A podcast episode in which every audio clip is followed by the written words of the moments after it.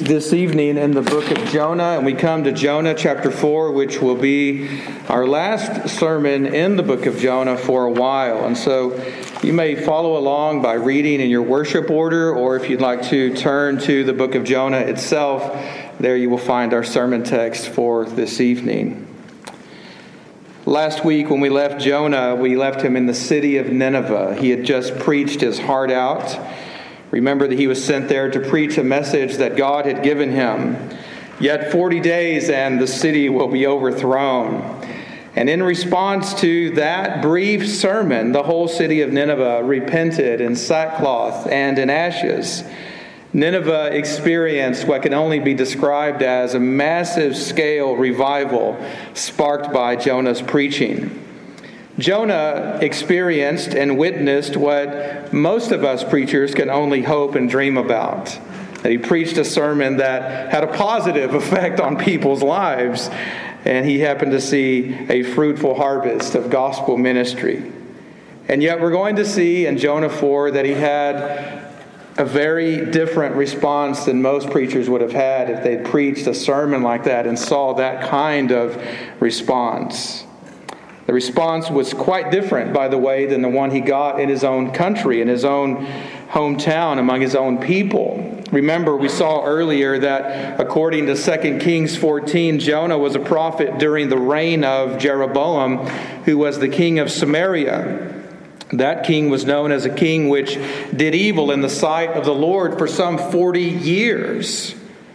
You can read all about the sins and treacheries of Jeroboam and Samaria and God's judgments against them in the book of Amos. Amos, the prophet, by the way, was apparently a contemporary of Jonah, and he did some of the heavy lifting in terms of preaching. We don't know exactly what Jonah preached in those days, but they preached at the same time. Both were preaching God's word to God's people and getting the same response from the people rebellion and resistance against God's word. Well, despite Jonah's best efforts among his own people, the Hebrews of Samaria, they refused to repent and believe God's word. And yet, when Jonah shows up and preaches for one day in the city of Nineveh, the whole city repents and believes and cries out to God for deliverance. So, as we said last week, they repented and God relented, and yet we're going to see Jonah with quite a different response than both Nineveh and God. And that brings us to our sermon text uh, for this evening. I want you to pay close attention to Jonah's reaction as you hear the word of God from Jonah chapter 4. If you are willing and able, I invite you to stand for the reading of God's holy word as I will read Jonah chapter 4 in its entirety. The word of God reads, It pleased, it, I'm sorry, the word of God reads, But it displeased Jonah exceedingly, and he was angry. And he prayed to the Lord and said, O Lord, is this not what I said when I was yet in my country? This is why I made haste to flee to Tarshish, for I knew that you are a gracious God and merciful, slow to anger, and abounding in steadfast love, and relenting from disaster. Therefore, now, O Lord, please take my life from me, for it is better for me to die than to live. And the Lord said, Do you do well to be angry? Well, Jonah went out of the city and sat to the east of the city and made a booth for himself there. He sat under it in the shade till he should see what would become of the city. Now the Lord God appointed a plant and made it come up over Jonah, that it might be a shade over his head to save him from his discomfort. So Jonah was exceedingly glad because of the plant. But when the dawn came upon, uh, came up the next day, God appointed a worm that attacked the plant so that it withered. When the sun arose, God appointed a scorching east wind, and the sun beat down on the head of Jonah so that he was faint. And he asked that he might die and said, It's better for me to die than to live. But God said to Jonah, Do you do well to be angry for the plant? And he said, Yes, I do well to be angry, angry enough to die. And the Lord said, You pity the plant for which you did not labor, nor did you make it grow, which came into being in a night and perished in a night. And should I not pity Nineveh, that great city, in which there are more than 120,000 persons who do not know their right hand from their left, and also much cattle. And that is the word of the Lord. May God add his blessings to the reading, the hearing, and the preaching of his word, and all the church says. You may be seated. So again, you see that there is rejoicing in heaven, and yet there is resentment on earth in this prophet. Why? Well, we see in Hebrew, especially, that Nineveh turned from its evil way and God repented of the evil that he said he was going to do to them. And then we learn that it was evil to Jonah, a great evil, and he was angry about it. But why was he so angry that God repented from overthrowing Nineveh? We've already seen in this series that Nineveh was the capital city of Assyria and that the Assyrians were mortal enemies of Israel, of the Samaritans.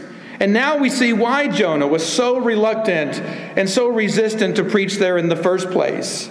It's not, as many people might imagine, that Nineveh was such a terrible city and that was violent and there was crime there and he was afraid of being in the big city. No, he tells us in his own words why he did not want to go to, to Nineveh. He says to the Lord in verse 2, O Lord, is this not what I said when I was yet in my own country? This is why I made haste to flee to Tarshish, for I knew that you are a gracious God and merciful, slow to anger, and abounding in steadfast love, and relenting from disaster. Jonah tells us in his own words that he was reluctant to go to Nineveh because he knew how gracious and merciful God is. He knew that God would end up saving Nineveh, and he didn't want to have anything to do with that. James Jordan explains in an article on this something interesting. He says that uh, this is actually in his section in a section of his book Through New Eyes, but he says Jonah had been reluctant to preach to Nineveh, fearing that God would convert those people and thereby raise them up as a powerful nation. He knew that Israel deserved judgment and that God had threatened to take the gospel to another nation, thereby raising it up as a weapon to punish Israel, as it is written in Deuteronomy Deuteronomy 31 verse uh, 32 verse 21 where God's word says, "They have made me jealous with what is no God. They have provoked me to anger with their idols, so I will make them jealous with those who are no people. I will provoke them to anger with a foolish nation." Jordan goes on to say, Sure enough, the people of Nineveh repented at the preaching of Jonah, and Jonah was horrified. In spite of her sins, Jonah loved wayward Israel, but hated to see the gospel taken from her to the Gentiles. And that's exactly what's happening in this story. Jonah knew the truth about the living God. He had already seen the Lord draw straight lines with crooked sticks in his own country. 2 Kings 14 talks about the affliction of Israel. The Lord saw the affliction of Israel was very bitter, for there was none left, bond or free, and there was none to help Israel. But the Lord had not said that he would blot out the name of Israel from under heaven. So he saved them by the hand of the wicked king Jeroboam, son of Joash. God was drawing straight lines with crooked sticks in Samaria. So instead of blotting out Israel for her idolatry and her sins, God was showing them mercy. It was a severe mercy, but it was mercy nonetheless. And so Jonah knew by personal experience, firsthand experience, that God is a gracious God and merciful, slow to anger, and abounding in steadfast love and relenting from disaster. He could see it in his own country. But now that he is among the Ninevites, he doesn't want God to act that way. He also knew this truth about God, not just from his firsthand experience, but also from the scriptures, from divine revelation. Think of all the ways this language is used in the scriptures. When Moses asked to see the glory of God, the Lord hid Moses in the cleft of the rock and passed by, and he proclaimed these great truths to Moses himself. And then later on, when the Hebrews rebelled and refused to go in and take possession of the land that God had promised to give them, Moses has to go and remind the Lord of his great power by reciting these words back to God. The psalmist sang these words in their times of need, and the prophets reminded God's people of these amazing truths in their moments of crisis. All of God's people had learned these truths by catechesis. Question might have been, Who is God? And the answer would be, Yahweh, Yahweh, a God merciful and gracious, slow to anger, and abounding in steadfast love and faithfulness. Do you hear that? Sadly, many people misunderstand these things and they get all of this exactly backwards. Maybe you've had these thoughts in your life as well. Man, man's imagination about God is very different than God's revelation of himself. If you don't hear anything else the rest of this sermon, I want you to at least hear this and mark it down and mark it down well that God is far more gracious and merciful and loving than he is angry. God is far more gracious and merciful and loving than he is angry. His anger is but for a moment, but His grace is for a lifetime. And so many people get this backwards. They imagine God as being angry and ferocious and out to get us. But that is not how God reveals Himself to us. Jonah knew that so well that he resisted going on mission with God to a city that was under God's judgment, under wrath because of its sin, because he didn't want God to show them mercy. When he saw God showing mercy to those people who deserved wrath and justice in his mind, guess what he did? He threw a little temper tantrum. He started drumming his heels on the desert floor. Unlike the Lord, Jonah was slow to listen, he was quick to speak, and he was quick to become angry. He wanted God to be gracious and merciful towards him, God to be slow to anger towards him, abounding in steadfast love towards him, relent from disaster when it comes to Israel, but he wants God to be grievous and malicious and swift to anger and abounding in catastrophic wrath and releasing disaster when it came to the nations and the enemies of Israel. You notice something about Jonah that his systematic theology was rock solid on paper. He understood something about the attributes of God, but his missional zeal was dust and ashes in real life.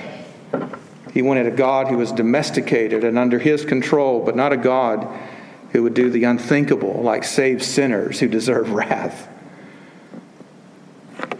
We know this is true about Jonah because he says, in effect, I knew that you were on mission to save the world, and I didn't want to have anything to do with it.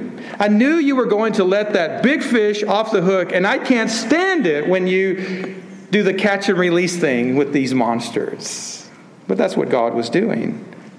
Jonah would have fit in very well with some evangelical pastors in our area who care very much if God saves America, but doesn't care at all if God damns the nations especially those nasty Middle Eastern terrorists, like those people in Nineveh. Now, before you jump on my bandwagon here and judge Jonah the prophet too harshly, let's ask ourselves a few questions.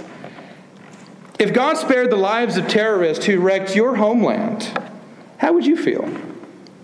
If God saved the terrorists who hijacked planes and crashed them into buildings and tore up the world, say on 9 11, how would you react? If God saved the terrorists who slaughtered some of your brothers and sisters in Egypt or, or Syria or anywhere in the Middle East, would you rejoice with them or not? And let's bring it a little bit closer to home now, because even all of that feels distant, doesn't it? But what if God spared a church full of legalists?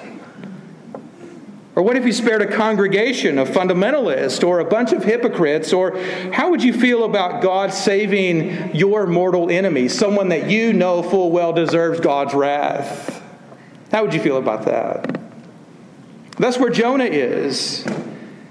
And this is how we relate to Jonah. The truth is that we often want grace for ourselves, but we want justice for others. We want God to show us mercy, but he wants but we want him to get other people. Something interesting happens in Jonah 4. Jonah learns the hard truth that not only did God not overthrow the city of Nineveh, but now Jonah is learning through this act of severe mercy by God that God is now overthrowing the prophet Jonah. He's overthrowing his heart, his life, and worldview. Jonah becomes a wreck. He's a train wreck. And not only is he throwing this temper tantrum, but his anger so uh, drives him away from the Lord. Now he flees the face of the Lord once again. Notice he goes to the east side of town. He's so angry over God's display of mercy and grace that he actually asks God to take his own life. Not take God's life, but take his life.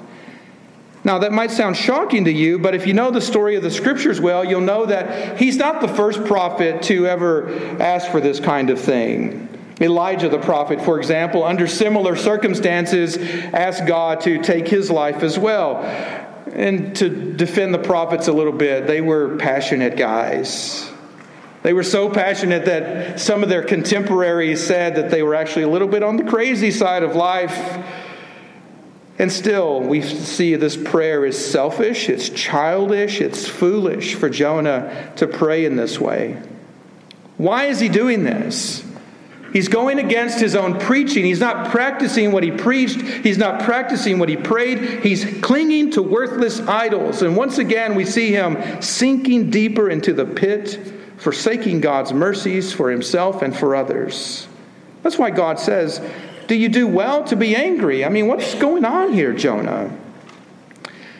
And when you're reading the story, you notice that Jonah did what any adolescent would do in a situation like this. He gives God the silent treatment. He doesn't talk to him. He doesn't answer him. Do you do well to be angry? And he just turns away and he storms out of the city. When Jonah realized that God was not going to do what Jonah wanted God to do, he did what many Protestant evangelical zealots do. And you see it clearly. First, he pitched a fit, and then he went and planted a new and improved church. We don't know the name of the church, but I suggest a name for it might be something like the East Side Church of Justice, subtitle, a shelter for critics, cynics, and complainers. Because that's where Jonah ends up. Throughout the biblical story, by the way, we see that whenever someone moves east, that's a bad sign. It's a really bad sign. It's a sign that someone is moving away from the presence of God. And now Jonah is finally getting what he always wanted. He's been trying to get away from God's face from chapter 1, and now in chapter 4, he might have accomplished his mission. In the very beginning of the scriptures, we see that Adam was driven out of the garden towards the east. That Cain drifted around the land east of Eden. The people moved east and built a skyscraping tower in Shinar. Lot settled in the east near Sodom, and ultimately the Jews are going to end up in the east in Babylonian captivity. So to go east in the scriptures is a bad thing. It means you're going into exile away from the presence of the Lord. Jonah, if you haven't figured out by now, is in a really bad place. He's in exile, sulking in the darkness of his anger. Meanwhile, the entire city of Nineveh is free, celebrating in the light of God's grace. Now, a lot of interesting things happen here, and there's a lot of fun stuff we will do, but I'm not going to take the time for it. But notice that uh, three different occasions here, we see that God appointed something. This is like God appointed the fish to swallow Jonah. Well, now God appoints a plant, and then he appoints a worm, and then he appoints a scorching wind. And all of this is intended to grab Jonah and get his attention. We see Jonah is very upset with this turn of events. It's almost as, as if God is playing games with him. One moment he comforts him, the next moment he disciplines him. One moment he comforts him, the next moment he disciplines him. And Jonah's like, What is going on? He's so upset about these things. He's showing uh, more concern for his country more concern for his theological system, more concern for his reputation, more concern for his creature comforts, his own well being, and other vain delusions than he shows for the lost souls of the city of Nineveh. Again, by clinging to worthless idols, Jonah is forfeiting the grace that God has freely offered to him. Now, I wonder if any of you can relate to Jonah in any way. Have any of you ever been there? You've just ever been so angry with God over something?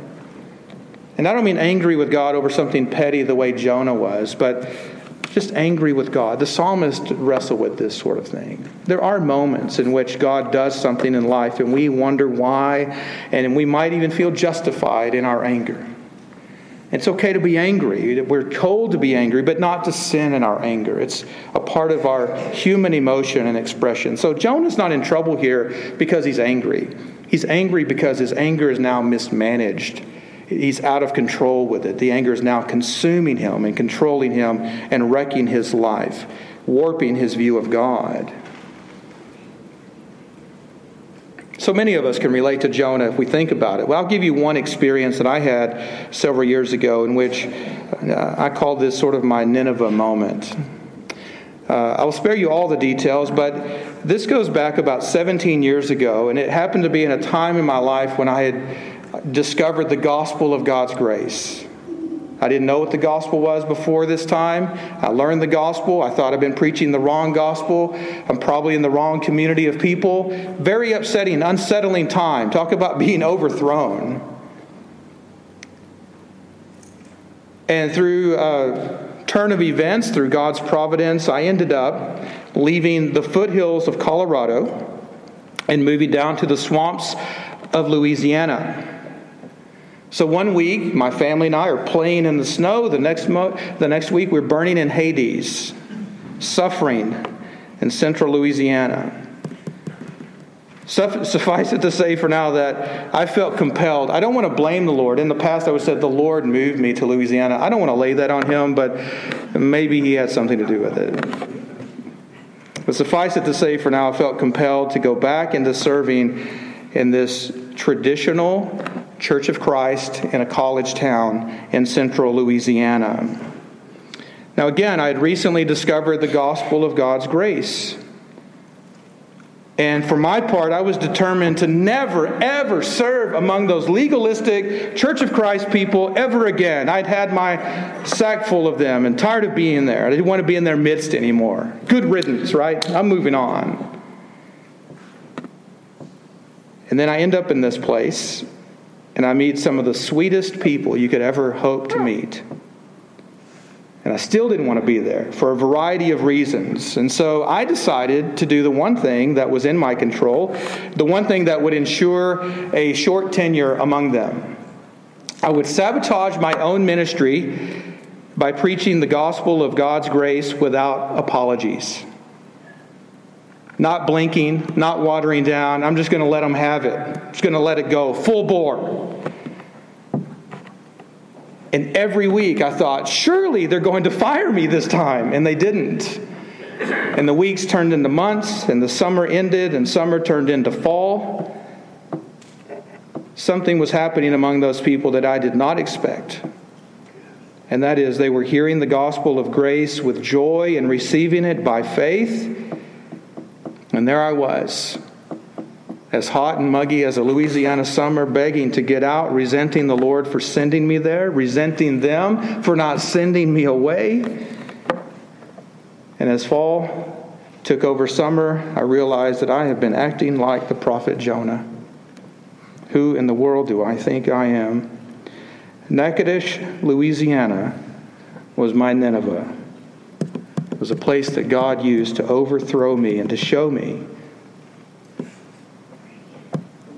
that God is on mission to save all kinds of people in all kinds of places, in all kinds of ways. What does Jonah 4 teach us about the Lord Jesus Christ and his mission? It teaches us that Jesus is the true and better prophet who wept over the great city of God. Unlike Jonah, who goes into Nineveh kicking and screaming and upset at the mercy and grace of God, the Lord Jesus Christ looks over the city of God and says, Oh, Jerusalem, Jerusalem, the city that kills the prophets and stone those who are sent to it. How often I have wanted to gather your children together as a hen gathers her brood under her wings, and you were not willing. Behold, your house is forsaken. I tell you, you will not see me again until you say, Blessed is he who comes in the name of the Lord.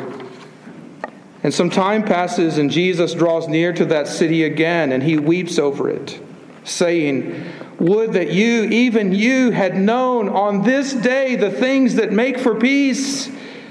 But now they are hidden from your eyes. For the days will come upon you when your enemies will set up a barricade around you and surround you and hem you in on every side and tear you down to the ground, you and your children within you. And they will not leave one stone upon another, because you did not know the time of your visitation. Unlike the prophet Jonah, who goes into the city weeping and crying over his own life and his own disillusionment, Jesus goes into the city weeping and crying over the sins of people, over the sins of the world, over the children who do not know their left hand from their right hand, over the cattle who are going to be slaughtered, over the people who dwell there who desperately need to hear good news. Far too often, we are like the prophet Jonah, keeping this good news to ourselves, withholding it from others for whatever reason reasons of comfort and security, reasons of fear, reasons of doubt, whatever they happen to be. And yet, God reminds us again and again in His Word should I not be concerned about these things? And we see that in Jesus Christ, God becoming flesh, God demonstrating for us his ultimate concern for the world, his ultimate concern for us. As God draws near and enters into our story and comes to our cities and comes to dwell among us and calls us to repent and believe the good news, calls us to turn from our sin and to trust in the Lord once again. Perhaps He might relent from the disaster that is pending. But Jesus is also revealed into this, in this story to us in the person of God. When Jonah speaks to God and says, I knew that you are a God merciful and gracious, slow to anger, abounding in steadfast love, relenting from disaster. It's in that declaration of faith and that confession of faith that we see a glimpse, a picture of the glory of Jesus Christ. For who among us, who among all the gods, who among all of the spirits, who among all the forces in the world is as gracious and merciful and slow to anger and loving and kind as the Lord Jesus Christ? It is in the person and work of Jesus that we see these truths fleshed out and we reap the benefits of this God. Jesus Christ has drawn near to us in the mercy and grace of God. He's withheld anger from us. He has demonstrated his steadfast love and kindness towards us. And for those of us who have turned from sin and trusted in him, he has even relented from sending judgment upon us. And not only withheld judgment, but filled in that with mercy and grace and life. I hope that by now you have seen true stories of the Lord Jesus Christ in the Gospel of Jonah, that you can see that even this book is about the person and work of Christ on behalf of his people. Isn't God so tender hearted, so merciful that he's come to us in our time of need? And aren't we thankful that he has shown pity to us who are ignorant in our sins? Let us pray together. Almighty God, whose compassions fail not, and whose loving kindness reaches unto the world's end, we give you humble thanks for opening nations to the light of your truth, for making paths in the deep waters and highways in the desert, for planting Christ Church in all the earth. We ask that you grant all people everywhere may seek after you and find you. Bring the nations into your Son's church. Grant unto us, your servants, a living and active faith that we may labor diligently to make known to all peoples the blessed gift of eternal life in Christ, who came to preach peace to them that are far off and to them that are near. All this we ask through Jesus Christ our Lord. Amen. Would you stand and sing together?